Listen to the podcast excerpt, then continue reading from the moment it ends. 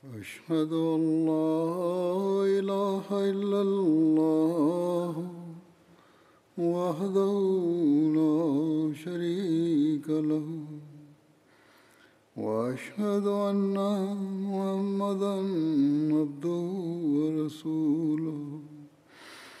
أما بعد فأعوذ بالله من الشيطان الرجيم. بسم الله الرحمن الرحيم. الحمد لله رب العالمين. الرحمن الرحيم. مالك يوم الدين. إياك نعبد وإياك نستعين. اهدنا الصراط المستقيم. صراط الذين أنعمت عليهم غير المغضوب عليهم ولا الضالين.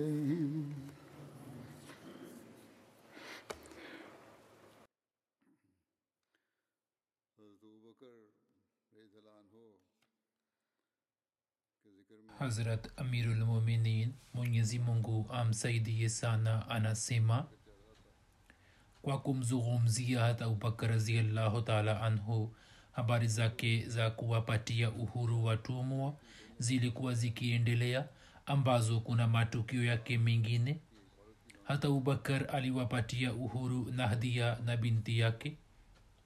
Hawa wote walikuwa wajakazi wa mwanamke mmoja wa banu abduddar hata abubakar alipita karibu nao. Wakati ule mmiliki wao alikuwa amewatuma kusaga ngano na mama huyo alikuwa akisema wallahi sitawaacheni huru kamwe au alikuwa amekula kiapo fulani. Kwa vyovyote vile hata abubakar akasema ewe mama fulani vunja kiapo chako. Yeye akasema nenda bwana wewe ndiwe uliowapotosha hawa kama unawajali sana basi uwanunue na uwaache huru. Hata abubakar akasema kiasi gani nikupatie kwa hawa wawili? Ye akasema kiasi fulani na fulani. Hata abubakar akasema basi nimewanunua wote wawili na sasa wana uhuru. Kisha akawaambia kwamba mumrudishie mama huyo unga wake. Yani ngano ambayo walikuwa wameipeleka kuisaga wao wakasema ewe abubakar je tumalize kazi hii tuliyopewa yani tusage ngano na kisha unga wake tumpelekee mama huyo. Hata abubakar akasema ni sawa kama mnataka kufanya hivi basi fanyeni tu. Safari moja hata abubakar alipita karibu na mjakazi wa banu muammal banu muammal lilikuwa kabila moja la banu adi bin kab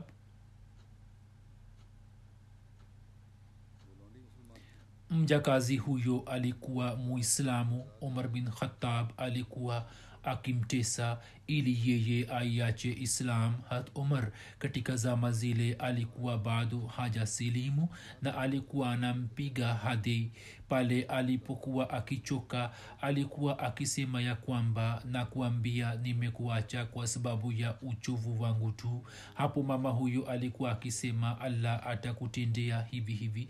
Kisha hata abubakar akimnunua alikuwa amemwacha huru riwaya moja inasema baba wahat abubakar abu kahafa alimwambia ya kwamba ewe mwanangu naona unawapatia uhuru watu walio wanyonge.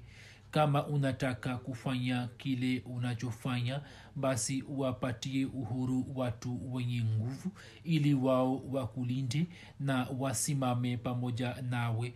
Msimuliaji anasema hata abubakar akasema ewe baba yangu mpendwa mimi nachotaka ni razi ya allah mwenye heshima tu.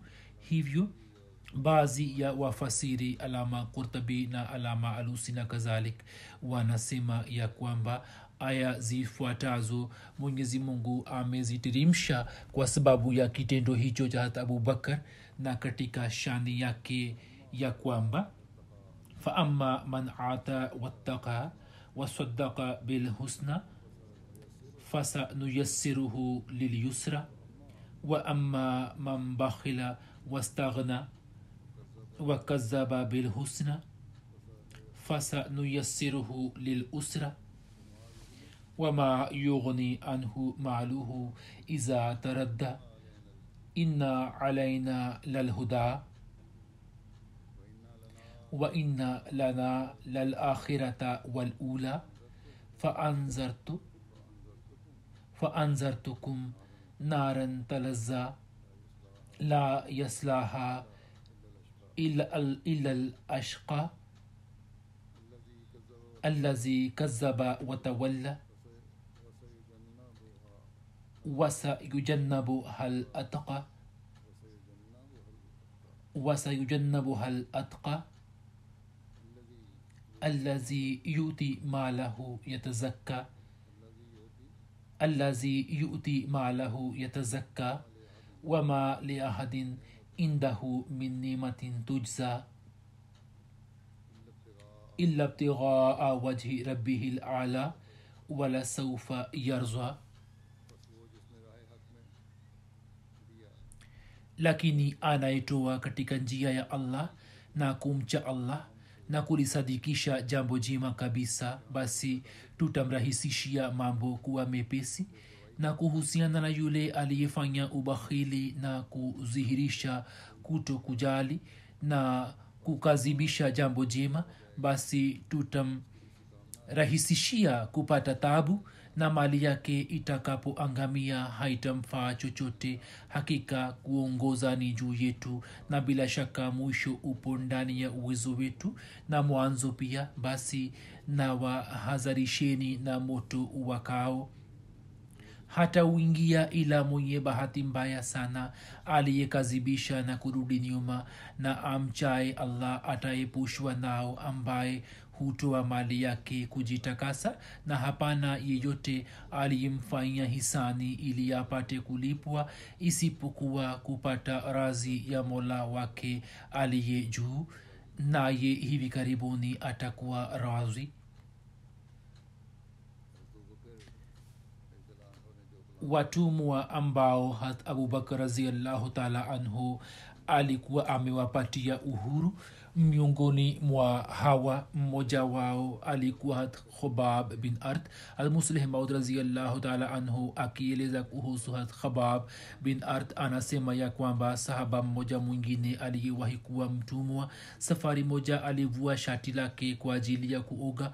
Mtu mmoja aliyekuwa amesimama karibu akaona kwamba ngozi ya mgongo wake ni nzito sana kama inavyokuwa ngozi ya niati yeye kwa kuiona hiyo akashtuka sana na akamuuliza kwamba ugonjwa wako huu una muda gani? Ngozi ya mgongo wako ni nzito sana kama inavyokuwa ngozi ya mnyama. Alkhubab alipomsikia akacheka na akasema huo si ugonjwa bali tulipokuwa tumesilimu mmiliki wetu akaamua ya kutupa adhabu. Hivyo akitulaza katika jua kali alikuwa akitupiga na kusema ya kwamba semeni sisi hatumwamini muhammad. Nasi katika kumjibu tulikuwa tukisoma shahada naye alikuwa akitupiga tena lakini hasira yake ilikuwa haishuki. Hivyo tulikuwa tukibururwa juu ya mawe. Anaandika ya kwamba katika uharabuni kwa ajili ya kusalimisha nyumba za udongo kutoka maji wanaweka karibu na msingi wa nyumba mawe ya aina fulani ambayo kwa kipenjabi yanaitwa kingar.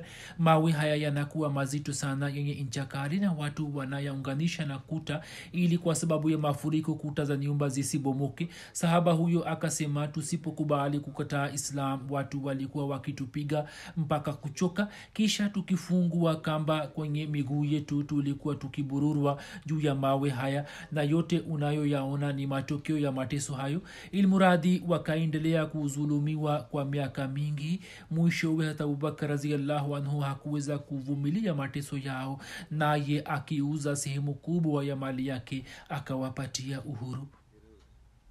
Kisha khalifatulmasih thani raziallahu taala anhu akizungumzia habari za abubakar za kuwapatia watumwa uhuru. Anasema watumwa waliomwamini mtume salallahu wasallam walitokana na mataifa mbalimbali walikuwa wahabeshi kama bilal walikuwa warumi kama suheb kisha walikuwa wakristo kama juber na suheb na washirikina pia walikuwepo kama alivyokuwa bilal na ammar.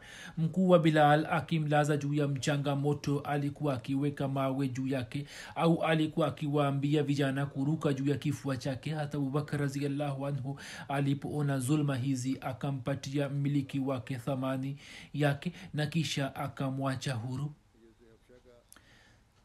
safari moja hata abubakar raziallahu taala anhu alikuwa ameamua kuhamia uhabishi kuhusu habari hiyo inasemekana kuwa idadi ya waislamu ilipozidi na islam ikajulikana. Makafiri wa quraishi wakaanza kuwatesa watu wa makabila yao waliokuwa wameisha wame amini shabaha yao ilikuwa ni kuwageuza kutoka dini yao. Hapo mtume salallahu wasallam akawaambia waumini ya kwamba nyini mutawanike katika ardhi kwa yakini allah atawakusanyeni kwa pamoja. Masahaba wakasema tuhamie wapi?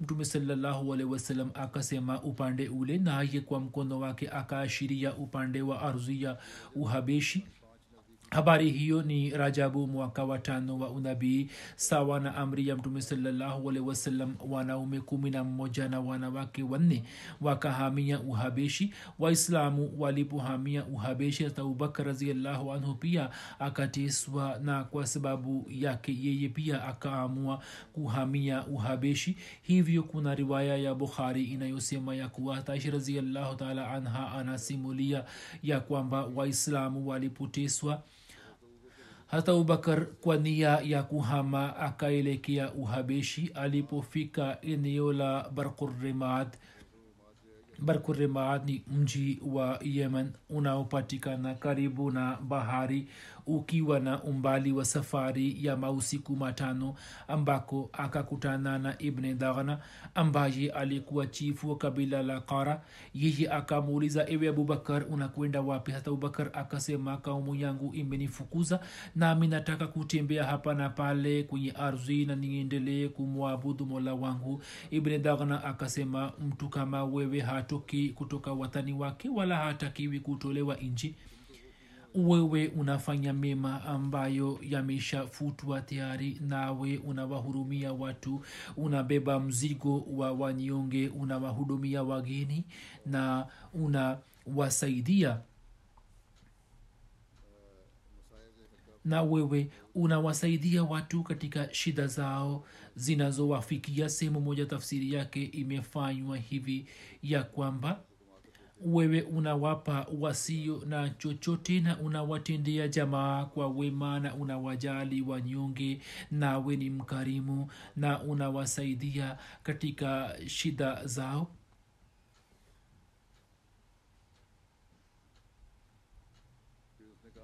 Kisha yeye akasema mimi nakupa uhifadhi wangu rejea niumana katika watani wako umwabudu mola wako na ibni daghna pia akatokana akaja makka pamoja na hata abubakar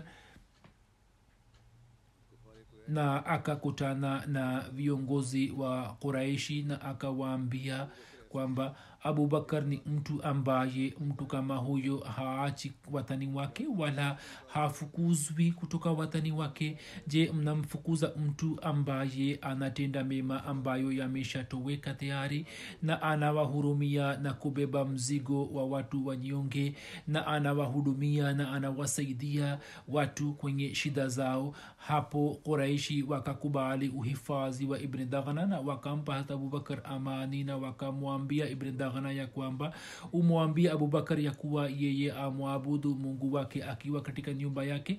Humu aswali na asome apendacho lakini asitusumbue kwa ibada yake au kwa kusoma qurani na asisome kwa sauti ya juu kwani tuna hofu ya kwamba asije akawapotosha watoto na wanawake wetu.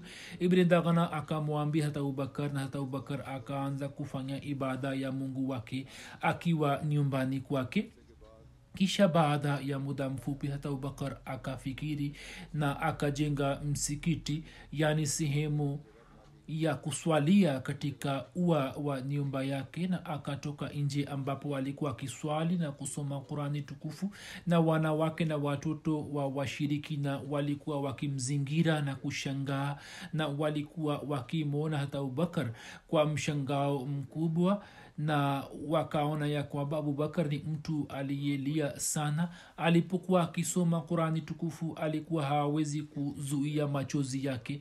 Hali hiyo ikawatatiza sana wakuu wa quraishi nao wakamwita ibni daghna. Yeye akawajia wao wakamwambia sisi tulikuwa tumempa abubakar uhifadhi kwa sharti hili ya kwamba yeye atafanya ibada ya mungu wake katika nyumba yake tu lakini yeye hakujali sharti hilo na sasa amejenga msikiti katika ua wa nyumba yake na ameanza kuswali na kusoma qurani tukufu hazwarani nasi tuna hofu ya kwamba yeye ataleta fitina kwa vijana na wanawake wetu.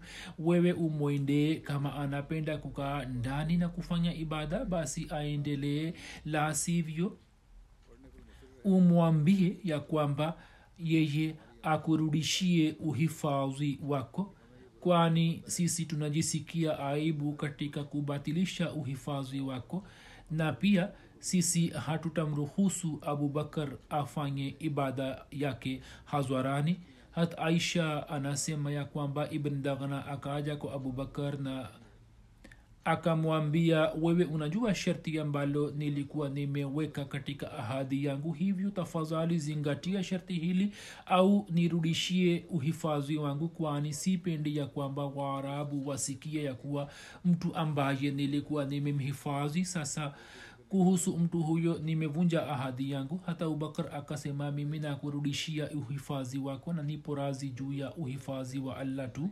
Msikiti ambao hata abubakar alikuwa ameujenga katika ua lake kuhusu msikiti huo imeendikwa katika maelezo ya umdatulqari ya sahih bukhari ya kwamba msikiti huo ulikuwa umeenea hadi kuta za nyumbani na ulikuwa msikiti wa kwanza uliojengwa katika islam. Hatmusleh maud raziallahu anhu anasema mtu kama abubakar ambaye maka nzima ilikuwa chini ya hisani yake. Chochote alichokuwa akichuma alikuwa akitumia katika kuwapatia uhuru watumwa. Safari moja alipokuwa akihama maka njiani chifu moja akakutana naye na akamuuliza abubakar unakwenda wapi? Yeye akasema katika mji huo sina amani sasa hivyo ninauhama.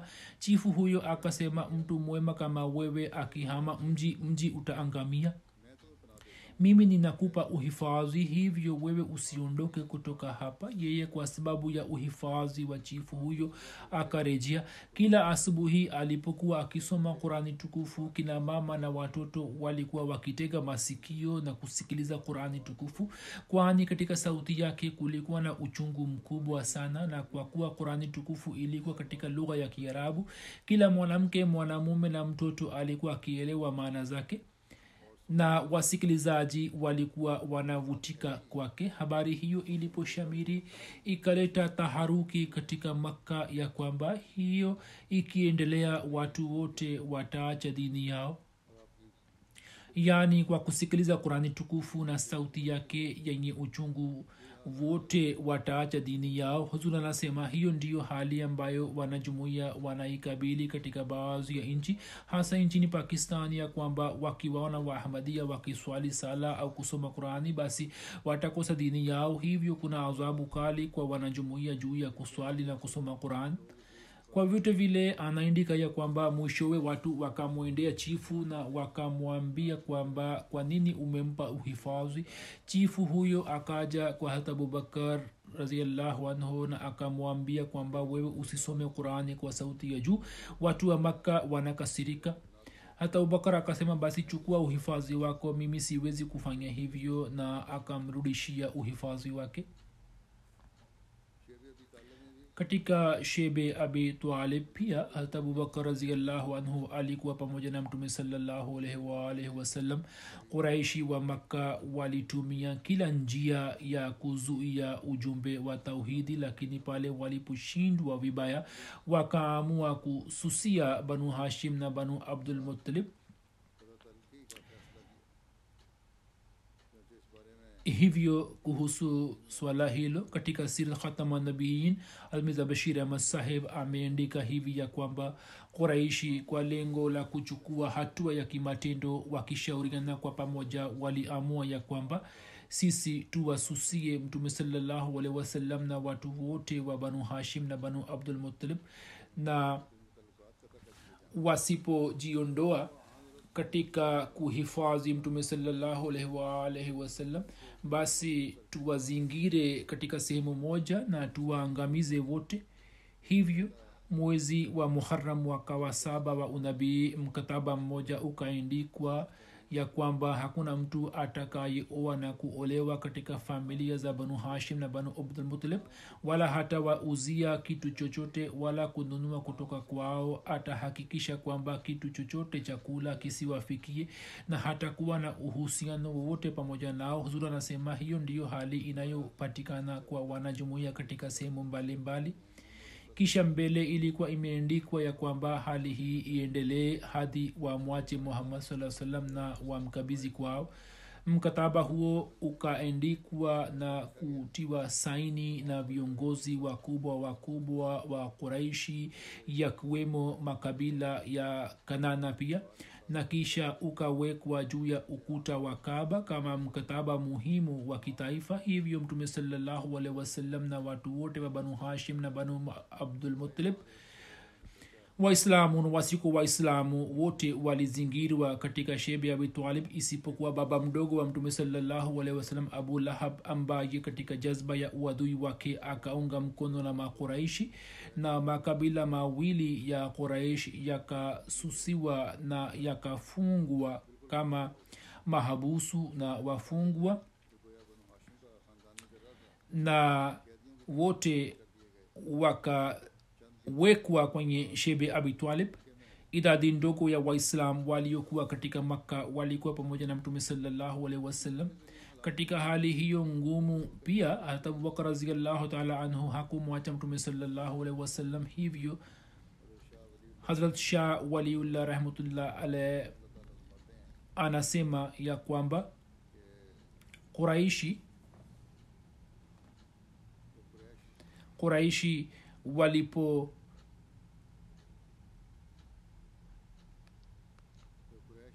quraish walipokubaliana kumuuzi na kumtesa mtume salallahu wasallam nao wakaandika mkataba mmoja. Hata katika muda huo mgumu pia hasudiq raziallahu anhu akawa pamoja na mtume salallahu wasallam. Hivyo kuhusu tukio hilo abu talib amesema katika ubeti wake ya kwamba hum rajau sahalabna baizwa razian fasura abu bakrin biha wa muhammad nao wakimfurahisha sahal bin baizwa wakamrudisha hapo abubakar na muhammad saa salam wakafurahi. Yani quraishi wa makka walipomaliza mkataba wa kususia hapo abu talib akasema shairi na katika shairi yake ubeti mmoja ulikuwa kama huo wa juu ya kwamba mkataba wa kususia ulipomalizika mtume saa salam na abubakar wakafurahi sana. Bishara ya ghalibati rom na kuweka kwa hata abubakar dau juu yake kuhusu habari hiyo inapatikana hivi kuhusu kauli ya allah isemayo alif lam mim ghalibati rom fi adna larzi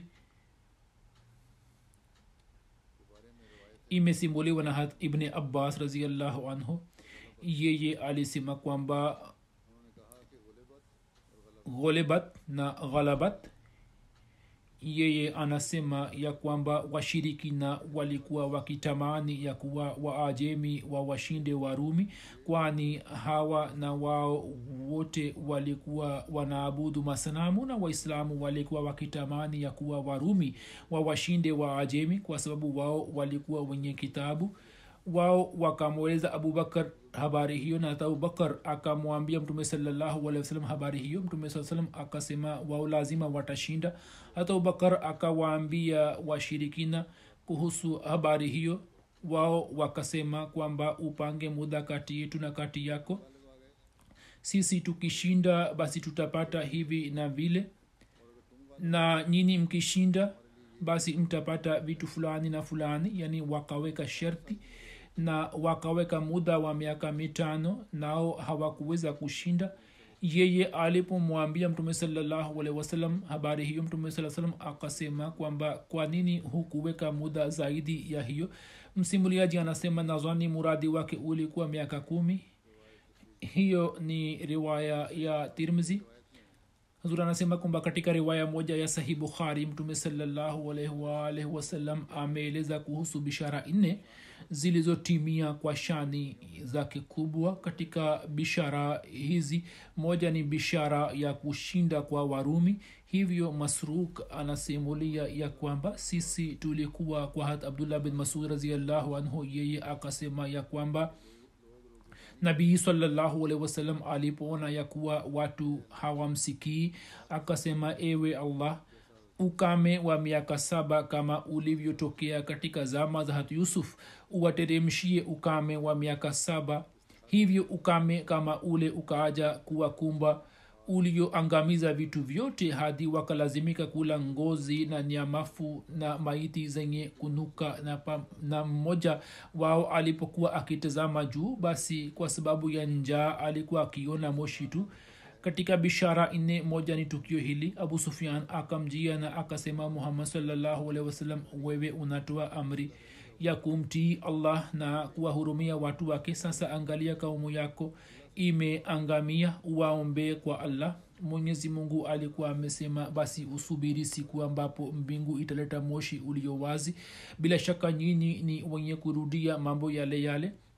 Siku ambapo tutawakamateni kwa mkamato mkubwa basi mkamato huo ukatokea siku ya badr. Hivyo adhabu ya moshi na mkamato mkubwa na bishara ya lizama na bishara ya rom yote yameshatimia tayari. Hiyo ni riwaya ya bukhari katika kufafanua hadisi hiyo alama badruddin ani akizungumzia bishara ya kushinda kwa rum anaandika ya kwamba vita ilipotokea kati ya waajemi na warumi waislam walikuwa wakipenda ushindi wa warumi juu ya waajemi kwani warumi walikuwa wenye kitabu ilhali makafiri walikuwa wakipenda ushindi wa waajemi kwani waajemi walikuwa majusi na makafiri wa quraish pia walikuwa wakiabudu masanamu. Basi hata abubakar raziallahu anhu na abu jahl wakaweka sharti juu ya jambo hilo na wakapanga muda wa miaka kadhaa. Hapo mtume salallahu wasalam akasema kwamba neno ambalo limetumika ni biz bizun neno hili huonyesha kitambo cha miaka tisa au saba basi ongeza muda kisha abubakar akafanya hivyo basi warumi wakashinda mwenyezi mungu alisema aliflamim gholebati rum fi adna larzi wahum min badi ghalabihim sayaghlibun wahum min badi ghalabihim sayaghlibun fi bizi sinin lillahi lamru min qablu ومن بعد ويومئذ يفرح المؤمنون بنصر الله tafsiri yake ni kama ifuatayo kwamba anallahu alamu yani mimi ni allah ni juae sana warumi wameshindwa katika nchi iliyo karibu nao baada ya kushindwa kwao watashinda katika miaka michache amri ni ya allah kabla na baadaye na siku hiyo waaminio watafurahi kwa msaada wa allah. Na shabi anasema ya kwamba wakati ule kuweka sharti ilikuwa halali. Hamiza bashir ahmad sahib ameandika ya kwamba kabla ya uislamu na katika zama za mwanzoni mwa islam katika dunia nzima kulikuwa na tawala mbili zenye nguvu na wasaa utawala wa faras na utawala wa rum na tawala zote hizi zilikuwa zikipatikana karibu na uarabuni. Utawala wa faras ulikuwa ukipatikana kaskazini mwa arab na utawala wa roma ulikuwa ukipatikana kaskazini magharibi mwa arab. Kwa kuwa mipaka ya tawala hizi ilikuwa ikiungana hivyo saa nyingine zilikuwa zikipigana vita. Katika zama zile pia tawala hizi zilikuwa na mamlaka kubwa na utawala wa faras ulikuwa na mamlaka juu ya utawala wa roma na ulikuwa umenyang'anya maeneo yake mengi yenye umuhimu mkubwa na ulikuwa ukiendelea kuukandamiza makuraishi walikuwa wakiabudu masanamu na hiyo ndiyo iliyokuwa dini ya watu wa fars. Hivyo makuraishi wa makka walikuwa wamefurahi sana juu ya ushindi wa fars. Lakini waislamu walikuwa wakiuhurumia utawala wa roma kwani utawala wa roma ulikuwa mkristo na wakristo kwa sababu ya kitabu na kuwa na uhusiano na masih nasri walikuwa karibu zaidi na waislamu kuliko makuraish makafiri na wairani katika hali hiyo mtume salllahualwal wasalam akijaaliwa elimu kutoka kwa allah akatoa bishara ya kwamba wakati huu rum inashindwa mbele ya fars lakini katika muda wa miaka michache rum itapata ushindi juu ya fars na siku ile waumini watafurahi. Waislamu kwa kusikia bishara hiyo na hasa abubakar ambaye jina lake limetajwa humo wakaanza kutangaza katika maka ya kwamba mungu wetu amesema ya kuwa hivi karibuni roma itashinda dhidi ya fars kuraishi wakasema kama bishara hiyo ni kweli basi njoni muweke sharti kwa kuwa wakati ule kuweka sharti haikuwa marufuku katika islam. Hata abubakar akakubali na kati ya machifu wa quraishi na hata abubakar sharti la ngamia likawekwa na muda wa miaka sita ukapangwa juu yake lakini taarifa yake ilipomfikia mtume salallahu alehi wasallam akasema kwamba kupanga muda wa miaka sita ni kosa. Kuhusu miadi mwenyezi mungu ametumia maneno ya bizi sinin ambayo sawa na lugha ya kiarabu yanatumika kwa ajili ya idadi ya tatu hadi tisa. Habari hii ni ya zama zile ambapo mtume saa salam alikuwa akiishi makka na hijra ilikuwa bado haijatokea kisha baada yake katika muda huo huo hali ikabadilika na roma ita, ikapata ushindi juu ya fars na ikateka maeneo yake yaliyokuwa yamenyanganywa kutoka kwao. Hiyo ilitokea baada ya hijra na baada ya hijra warumi wakapata ushindi juu ya faras kuhusu habari hiyo hiyo musleh maud anasema ya kwamba mtume saa salam alikuwa bado katika makka ambapo habari hii ikashimiri katika uarabuni ya kwamba wairani wamepata ushindi juu ya warumi. Watu wa makka wakafurahi sana juu yake wakizwani ya kuwa sisi pia ni washirikina na wairani pia ni washirikina vile vile. Kushindwa kwa warumi mbele ya wairani ni jambo jema na maana yake ni kwamba watu wa makka pia watapata ushindi juu ya muhammad wao walikuwa na zana hiyo lakini mwenyezi mungu akamwambia muhammad saa salam ya kwamba gholebati rum fi adna larzi wahum min baadi ghalabihim sayaghlibun fi bizi sinin. Bila shaka serikali ya roma imeshindwa katika eneo la siria lakini hali hiyo haitadumu bali baada ya kushindwa katika muda wa miaka tisa warumi watashinda tena bishara hiyo ilipotangazwa watu wa maka wakacheka sana juu yake hadi baadhi ya makafiri wakaweka dau la ngamia mia mia.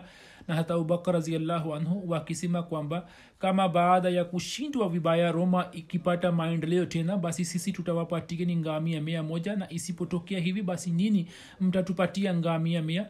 Kizwahiri ilikuwa vigumu kutimia kwa bishara hiyo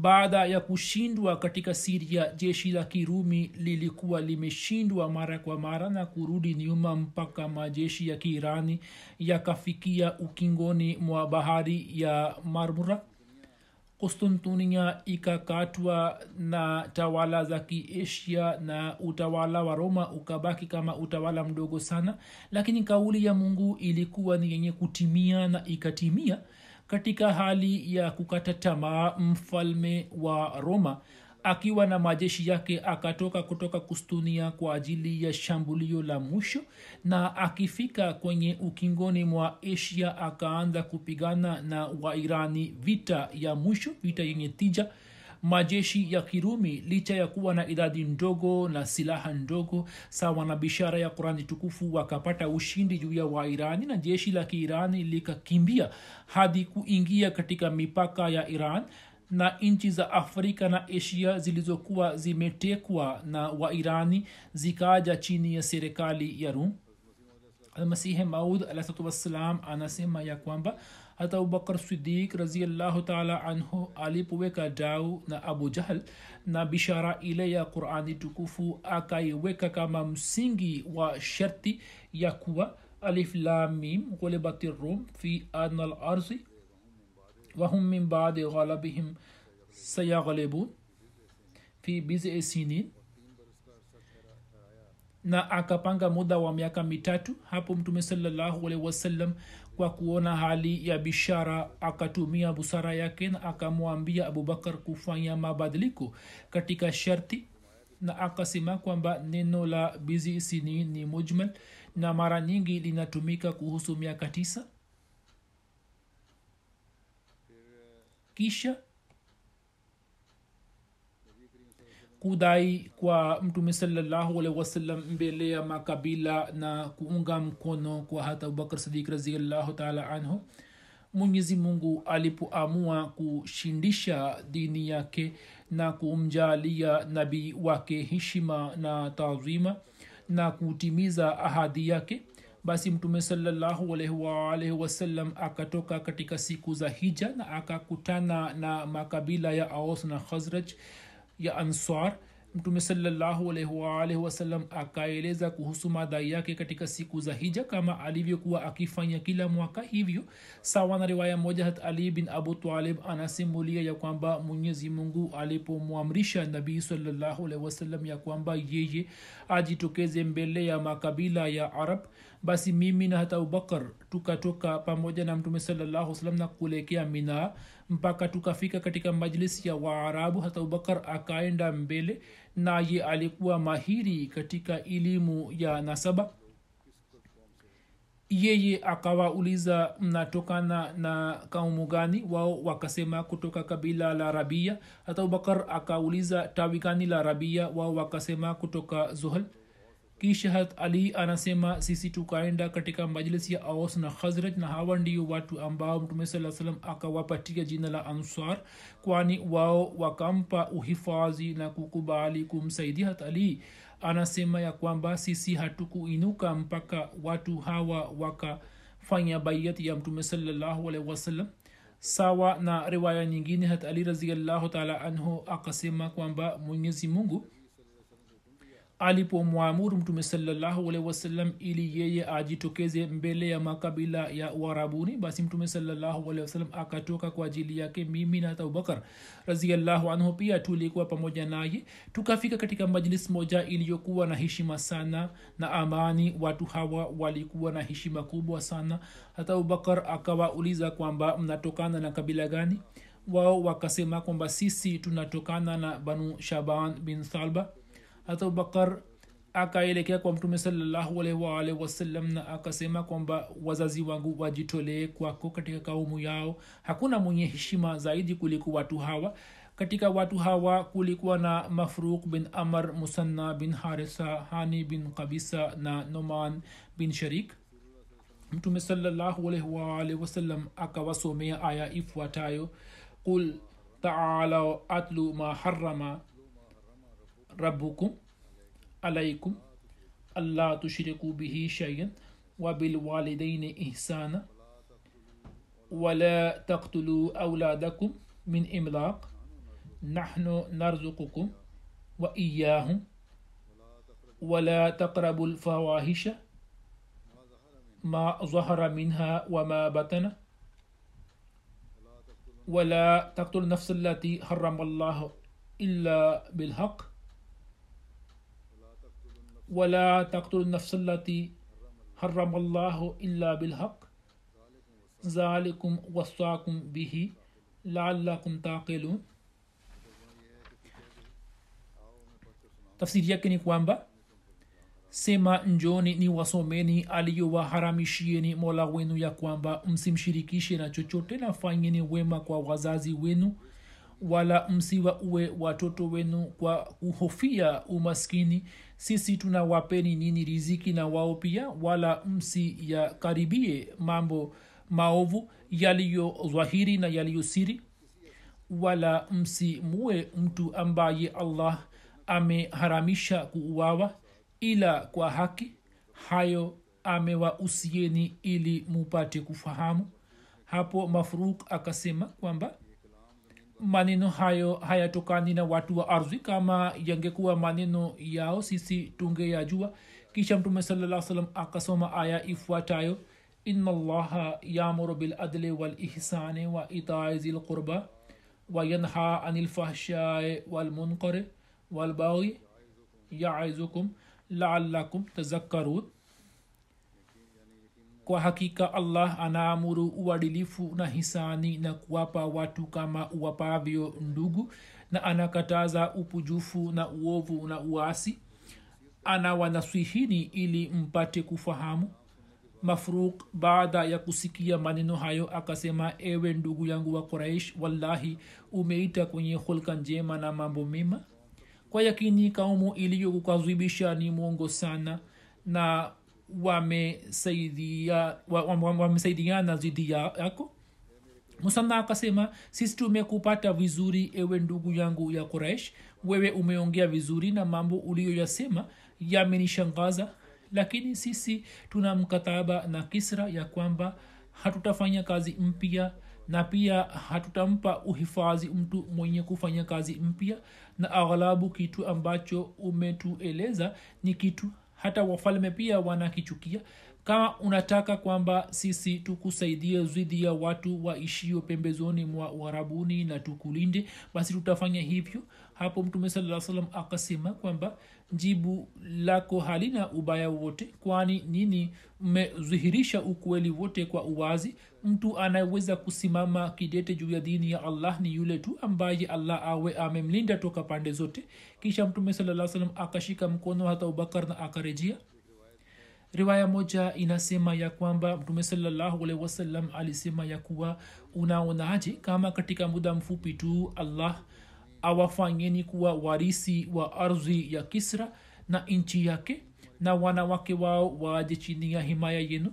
Basi je mtamhimidia allah? Yeye kwa kusikia hayo akasema wallahi tuko tayari angalieni mpango wa allah subhanahu wataala ya kwamba jambo hilo la mtume saa salam likatimia barabara na yule musanna ambaye wakati ule alikuwa ameshikwa na haiba ya nguvu ya kisra na kwa sababu ya hasira yake alikuwa akisita kukubali islam baada ya muda kidogo katika zama za ukhalifa wa abubakar jeshi lililopigana na kisra mkuu wa jeshi hilo la kiislam alikuwa musanna bin harisa aliyevunja mgongo wa kisra na akawa msadikishaji wa bishara za mtume saa salam pia kuna riwaya nyingine inayoeleza muda wa hija isemayo kuwa kabila la banu kabila la bakr bin wail lilipokuja makka kwa ajili ya hija mtume saa salam akamwambia hata abubakar kwamba uwaende watu hawa na uwahubiri na uwaambie kuhusu madai yangu. Hata abubakar akawaendea na akawaambia kuhusu madai ya mtume salallahu alehi na akawahubiri kuhusu islam. Khalifa mtukufu anasema habari zingine inshallah nitazieleza katika siku za usoni. Leo pia nataka kusema kuhusu maombi kwa ajili ya wahamadia wanaoishi nchini afghanistan.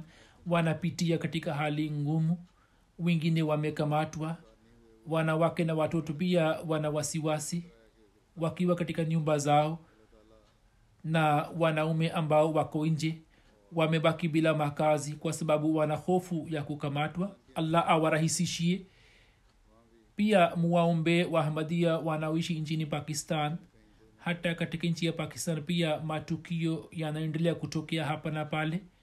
Wapo ambao wanawatesa wahamadia vivyo hivyo mufanye maombi kwamba mwenyezi mungu aijalie dunia nzima ili dunia iweze kumtambua masihi aliahidiwa alah islam na mwenyezi mungu atulinde kutoka shari zote na dunia iweze kumtambua muumba wake. Kisha mimi nitawazungumzia baadhi ya marehemu na nitaswalisha swala ya jeneza yao. Mtu wa kwanza ni alhaj abdurahman sahib ambaye alikuwa katibu wa umuri ama na afisa wa jalsa salana ghana amefariki dunia akiwa na umri wa miaka themanina moja.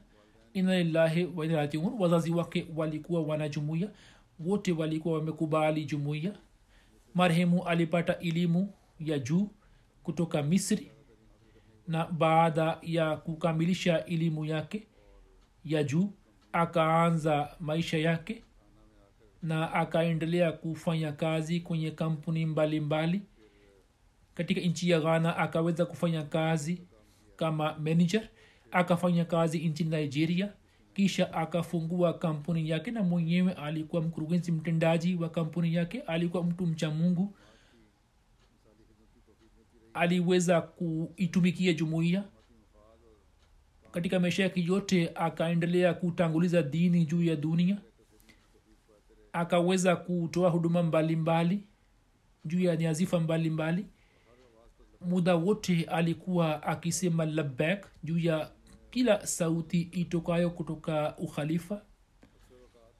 Mara nyingi asubuhi alikuwa akija kwenye mission house na alikuwa anakutana na amir saheb na alikuwa akimuuliza kwamba kuna kazi ya jumuiya basi alikuwa anafanya kazi ya jamaat kwanza kisha alikuwa anakwenda kufanya shughuli zake. Aliwahi kuwa sadr kwa akra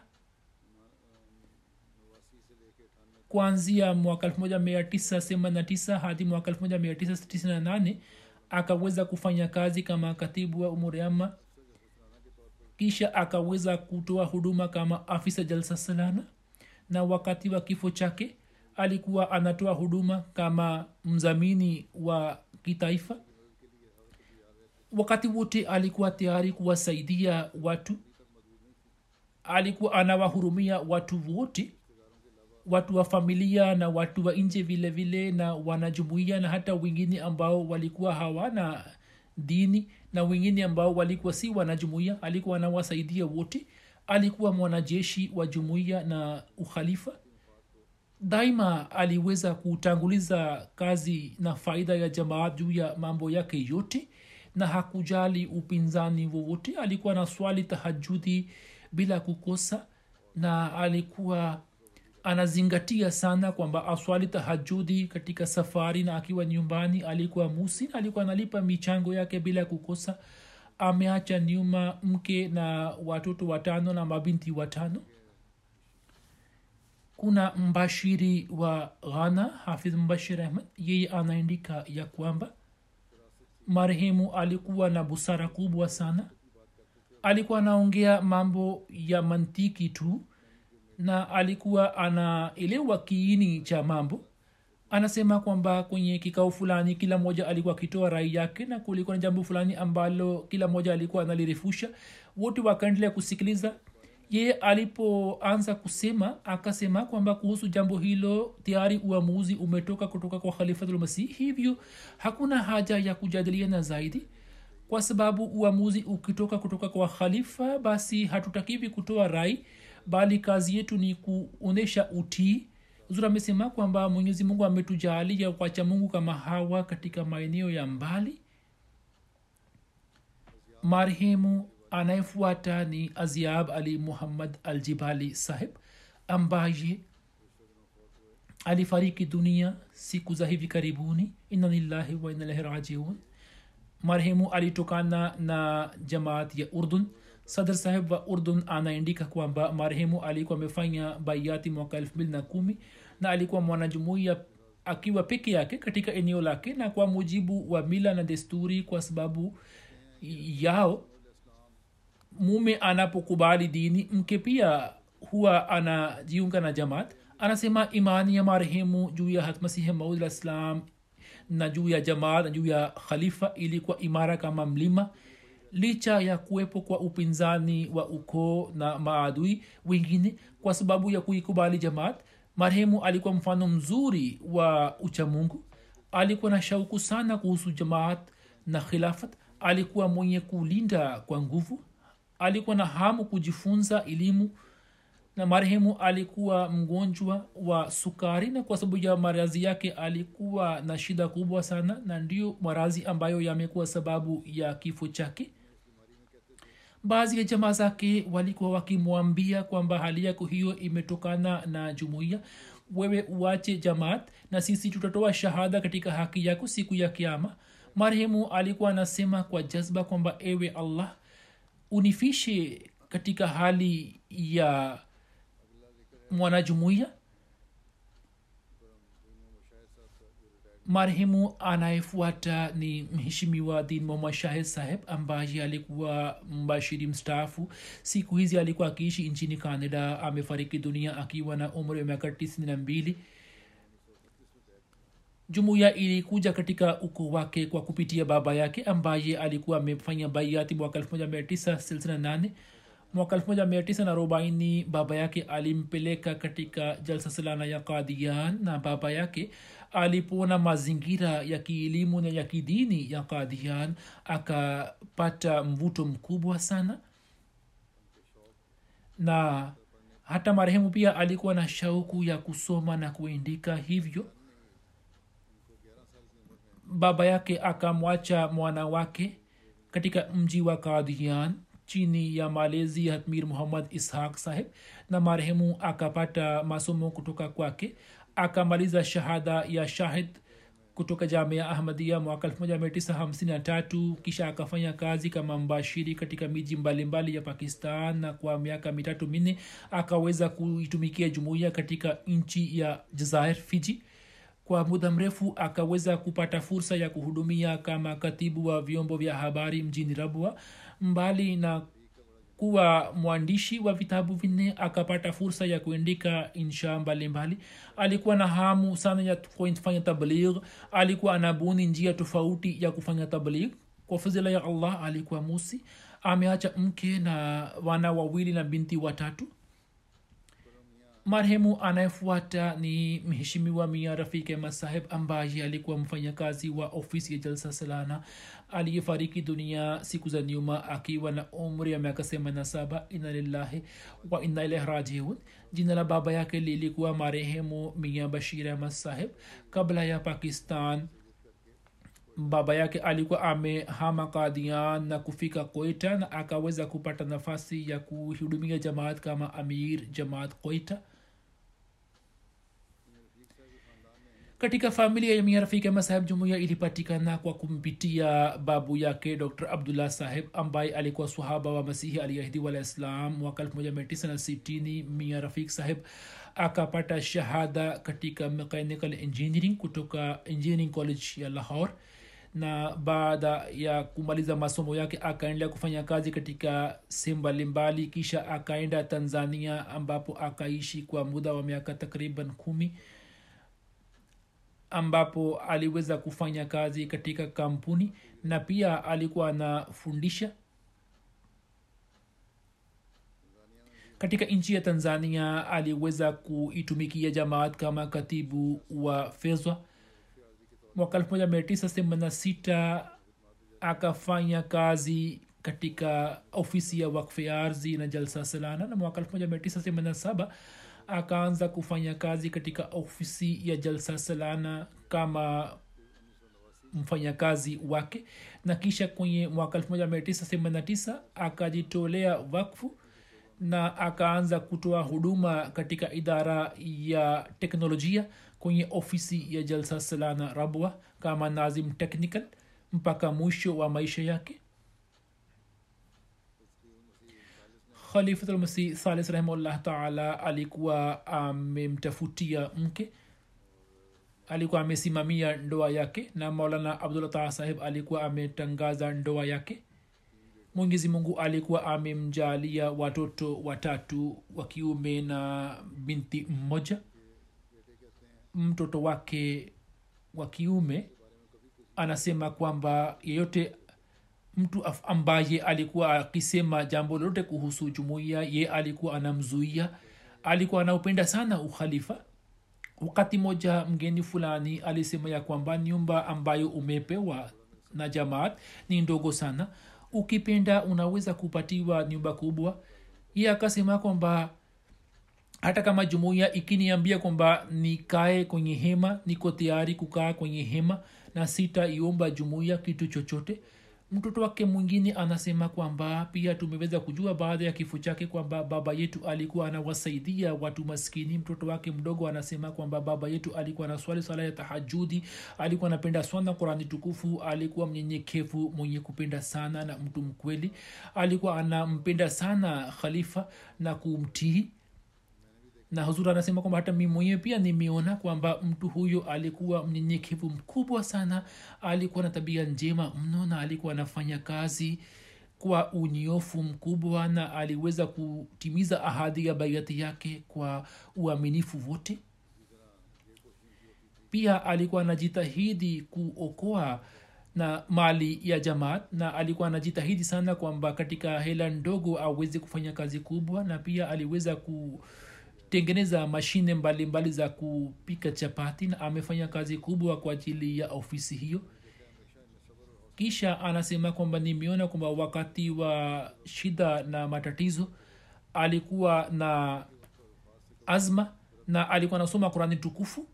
Hata wakati wa marazi yake pia haku, hakulalamika na alikuwa anafanya kazi kwa uaminifu mkubwa sana kama ilivyoelezwa hapo kabla marehemu anayefuata ni bi kanta zafar sahiba ambaye alikuwa mke wa mheshimiwa esanula zafar sahib amir wa zamani wa marekani aliyefariki dunia katika siku za nyuma kwenye ajali ya gari.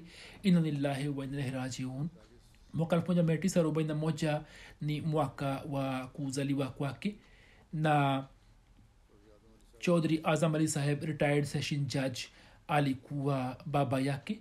Na babu yake alikuwa chaudhri fakir muhammad saheb ambaye baada ya kutokea uhuru kati ya india na pakistan aliweza kutoa huduma kama nazir amure ama. Marehemu alikuwa na sifa chungu nzima na alikuwa na bashasha. Alikuwa na uhusiano imara na ukhalifa. Alikuwa anapenda sana qurani tukufu na alikuwa anampenda sana mtume salallahu na masihi wasalam pia aliweza kuwafanya watoto wake pia wawe na sifa hizo. Kwa fadhili ya allah alikuwa musi ameacha nyuma mume wake na mabinti wawili. Kijana wake mmoja miaka ya nyuma alikuwa amefariki dunia katika ajali moja na marehemu akavumilia sana ghamu hiyo. Inamola kausar saheb mbashiri wa australia anaandika kwamba nilipokuwa marekani anasema kwamba marehemu alikuwa anashiriki katika darasa za kurani tukufu na alikuwa anatoka mbali. Alikuwa daktari alikuwa amefanya phd lakini alikuwa na tabia ya kawaida sana. Hakuwa na ufahari wala majivuno. Alikuwa akiwasaidia sana watu wasio na chochote na alikuwa ana waheshimu sana wabashiri na alikuwa ana wahudumia vizuri. Alikuwa anafanya kazi kwa unyenyeku mkubwa. Alikuwa akiwaambia lajnai maila kwamba wekeni viatu juu ya sehemu ambayo ni sehemu zake. Na kama walikuwa hawaweki alikuwa anachukua mwenyewe na kuweka juu ya sehemu. Alikuwa anasafisha misikiti kwa unyenyekevu. Hakuwa na majivuno na ufahari wote.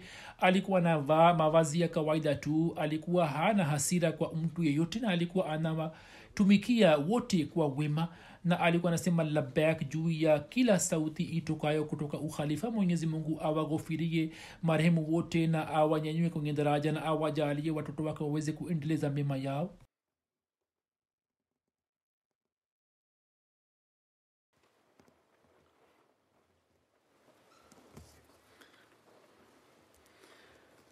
الحمد لله الحمد لله نحمده ونستعينه ونستغفره ونؤمن به ونتوكل عليه ونعوذ بالله من شرور أنفسنا ومن سيئات أعمالنا. من يهده الله فلا مضل له ومن يضلل فلا هادي له. ونشهد أن لا إله إلا الله. ونشهد أن محمدا عبده ورسوله. عباد الله رحمكم الله. إن الله يأمر بالعدل والإحسان وإيتاء ذي القربى. وينهى عن الفحشاء والمنكر والبغي. يعظكم لعلكم تذكرون. اذكروا الله يذكركم وادعوه يستجب لكم ولذكر الله أكبر.